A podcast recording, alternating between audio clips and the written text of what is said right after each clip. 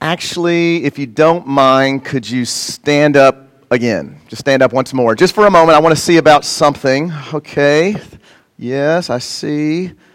Great. Thank you. Perfect. I appreciate it. You may be seated now. I think I, I think I got what I needed there. Well, except though for ah, you know what? Okay, I'm really sorry, but I need you to do this one more time. That'll be it. I promise. This is it. Please stand up. Thank you. Really sorry about that. Want to see about something. Okay, got it. That's it. Okay, we're done. You may be seated. Appreciate it. Yes, you may be seated. It's just what I thought. I have a lot of power up here, don't I? it's pretty incredible. Did you see what I just did? And I bet that at any time in this sermon, if I ask for an amen, I probably will hear an amen, you know? And I bet if at any time during this sermon I say, every head bowed and every eye closed, I bet most of you will, will do exactly that. It's incredible, this, this power I have. What, what a great feeling. I don't typically have this feeling at home, by the way. I don't have this kind of control over my family. But over a large crowd like this, when I'm the speaker, when I'm dressed in my religious garb, I have this power. It's kind of scary. It's called the power of the crowd. It just draws you in. You can't really help it. If everyone around you is doing the same thing, then you will feel this compulsion to follow suit. It's the power of the crowd. It's, it's like peer pressure times 20. People you don't even know somehow, because of their sheer number, influencing you to do things that you wouldn't have otherwise done on your own. It's a power so strong that it can even lead to riots in the street, uprisings, revolutions. That's the power of the crowd. It's the feeling you have when you're at a sporting event. You know about this? The ref makes a horrible call, and all the fans around you start booing and shouting profanities, and you just can't help but to join in, right? I mean, not me. Other people do that kind of. It, that's the power of the crowd. We just experienced this a moment ago, by the way. As we joined the crowd who had gathered around Jesus outside the city of Jerusalem. And with that crowd, we all spread our cloaks upon the ground. We waved our branches. We sang at the top of our lungs, Hosanna to the Son of David, the King of Israel. But then, only a few minutes later, we joined the crowd again. Except this time they had gathered around Jesus at the governor's palace. And with that crowd, we demanded the release of Barabbas. And right after that, the death of Jesus. We shouted at the top of our lungs, Crucify him! Crucify him! So much of a frenzy this crowd was in, so much of an uproar, that the text says a riot was starting to form. That's the power of the crowd. You may not want to go with the flow. You may not want to blend in, but I'm telling you, the crowd has got your number. They will draw you in even when you least expect it. You know, it's, be, it's become common to point out that the Palm Sunday crowd and the Good Friday crowd were not one and the same. You've heard this? That uh, these two crowds certainly consisted of different individuals, as if to say that we shouldn't link them together. Well, okay, granted, I will give you that historical observation, but that does miss the point. Because according to Matthew, the crowd is its own character. So whether or not it was the exact same people singing Hosanna as it was shouting, Crucify him, that, that's beside the point. Because the point is that the crowd is fickle and shallow. The crowd is dangerous, and they will suck you in. And the scary thing is that we don't even realize that we're being sucked in. It's like gravity. and how the planets of our solar system have been drawn into their orbits around the sun, right? They can't escape it, but they don't really feel anything. I mean, that's what happens to us when we walk by a mass as large as a crowd. It draws us into its orbit. We barely feel anything, but before we know it, we are talking its talk and we're walking its walk. We're embodying the very values of the crowd. That's its, its subtle power. No wonder Jesus was not a fan. it would bother Jesus to no end to turn around and see these large numbers of people behind him. At which point he would usually say these, these hard sayings, you know, designed to disperse the crowds. Not because Jesus was against people, but because the crowd is not fitting for a disciple. In fact, it's worse than that. The crowd is not only unfitting for a disciple, it's also out to consume them. Because the crowd is not only presented as its own, as its own character in the story, it's also presented as an assimilator of other characters, especially of disciples. It's like the Borg in Star Trek, right? For all those fellow Trekkies out there, a few of you, okay, you remember this? You might recall that the Borg was an alien group of cybernetic organisms, right? Linked together in a collective and their primary purpose, remember this, was, was to assimilate all other beings and cultures into their collective. And resistance was futile. They will assimilate you. That's what the crowd is in the gospel stories an assimilation machine. So much so that the crowd eats disciples of Jesus for breakfast assimilating them into their collective, into their culture, into their way of being human. Or perhaps we should say their way of being subhuman. In fact, by the time we get to Jesus' crucifixion, the crowd has already finished its feast. For the disciples are nowhere to be found. They are left cowering in the corners, completely confused and disoriented. We thought Jesus was the one, the one to redeem Israel. We thought Jesus was the king. But he can't be. Because according to the crowd, a king doesn't wear a crown of thorns. A king isn't nailed to a cross. A king doesn't lay down his life for his enemies. Everybody knows this. That's the power of the crowd. And the disciples are sucked into this way of thinking so that they are nowhere to be found.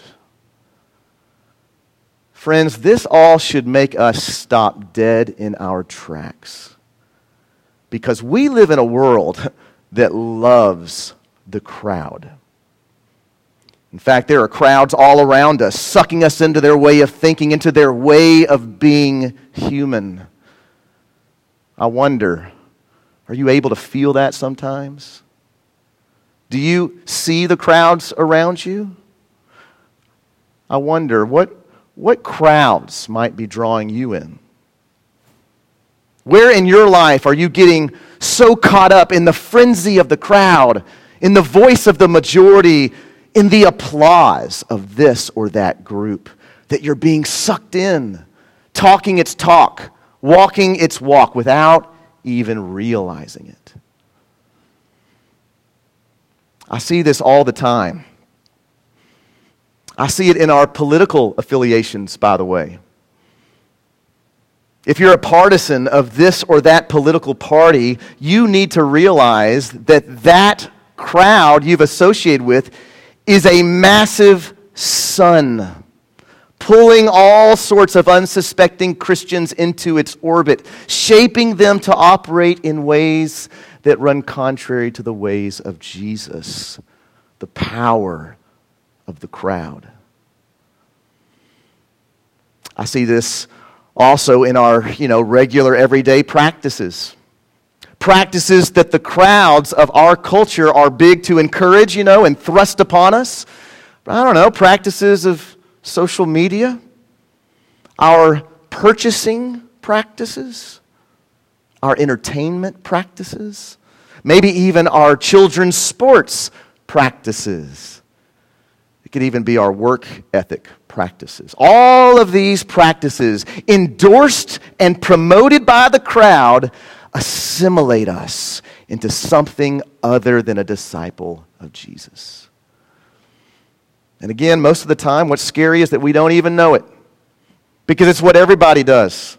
Everyone is caught up in the frenzy of the crowd. Everyone is mimicking the same taken for granted routines of life, routines that, that we rarely question, that we rarely examine. All we do is we just perform it because everyone's performing, and we perform them over and over again so that slowly but surely the church becomes assimilated into the collective. Disciples everywhere being consumed by the crowd. Maybe the Borg is right resistance is futile. For what can we really do? What can we do to resist that kind of power? The power of the crowd. Might there be ways for us to, to maybe practice a little crowd control? Well, as you know, there is one who has never been beholden to the crowd, and that person is Jesus. Not once was Jesus ever sucked in by its power. Not once was he ever assimilated by its ways. What was it about Jesus that made him so crowd resistant? It was the very thing we so often fail to see. Jesus had a clear vision of the cross in his life. You see, for Jesus, the cross wasn't only the anticipated goal of his ministry, it was also the means of his ministry, right? The cross was something that Jesus carried with him every single day, in every interaction, in every encounter, in his everyday walking and talking. The cross was first and foremost in his mind and heart. Can you imagine? What, what happens when you carry your cross like that? every single day into every nook and cranny of your life, every relationship. What happens when you're always striving to put the interest of others before your own? When you're always striving to serve others rather than being the one who served? When you're always striving to die to yourself for the life of the world? What happens? Well, at least two things. First, you break the power of the crowd. The crowd's power is done. But then, secondly, the cross that you're carrying, well, that gives birth to new life, right? It's by carrying your cross that the kingdom of God comes on earth as it is in heaven. That's the power of the cross. Do you want some crowd control in your life? Do you want to resist the power of the crowd? Then take up your cross and follow Jesus. That will do the trick. Because the cross doesn't make sense to the crowd.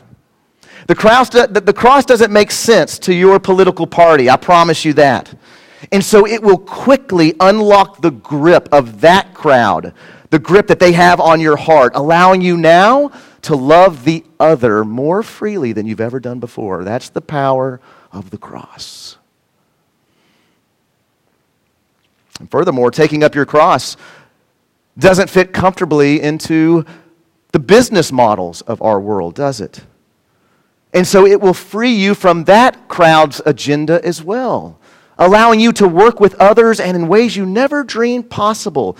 Because no longer is it for your selfish ambition no longer is it for your own success and accolades or, or maybe even just the accumulation of more and more stuff. No, now a cross shaped work is for the common good, it's for the flourishing of your own local community. That's the power of the cross. And yes, the cross will even release you from the social pressures that you feel as you mindlessly scroll through your feeds or post whatever snapshot of your day you want to present for the crowd's approval. No more will the demands of that crowd call for your attention all the time if you are daily walking in the footsteps of Jesus. That's the power of the cross. My, fr- my friends, the good news this morning for us is that Jesus is our crowd control. The good news is that Jesus came to defeat the power of the crowd by creating a new community, an upside down community that is built on the power of the cross for the life of the world. And so the challenge for us this morning is first, to lift the veil and take notice of that which is too often covered up in our lives. Thinking that the cross is only for some past transaction, thinking that the cross is only for to secure my salvation instead of a daily working out of our salvation. We need to lift the veil and take notice of the centrality of the cross in our lives, right? That's central to what it means to be a Christian. And then, second, of course, we need to take up that cross in your everyday walking and talking, in your everyday spaces and places and relationships, so that you might not be tossed to and fro from this crowd to that, but instead mount a resistance. A cross shaped resistance produced by a cross shaped community, so that we, walking in the way of the cross, may find it none other than the way of life and peace. That must be our daily prayer. And so we pray, Almighty God, whose most dear Son went not up to joy, but first he suffered pain, and entered not into glory before he was crucified. Mercifully grant that we, walking in the way of the cross, may find it none other than the way of life and peace. Through Jesus Christ our Lord. Amen.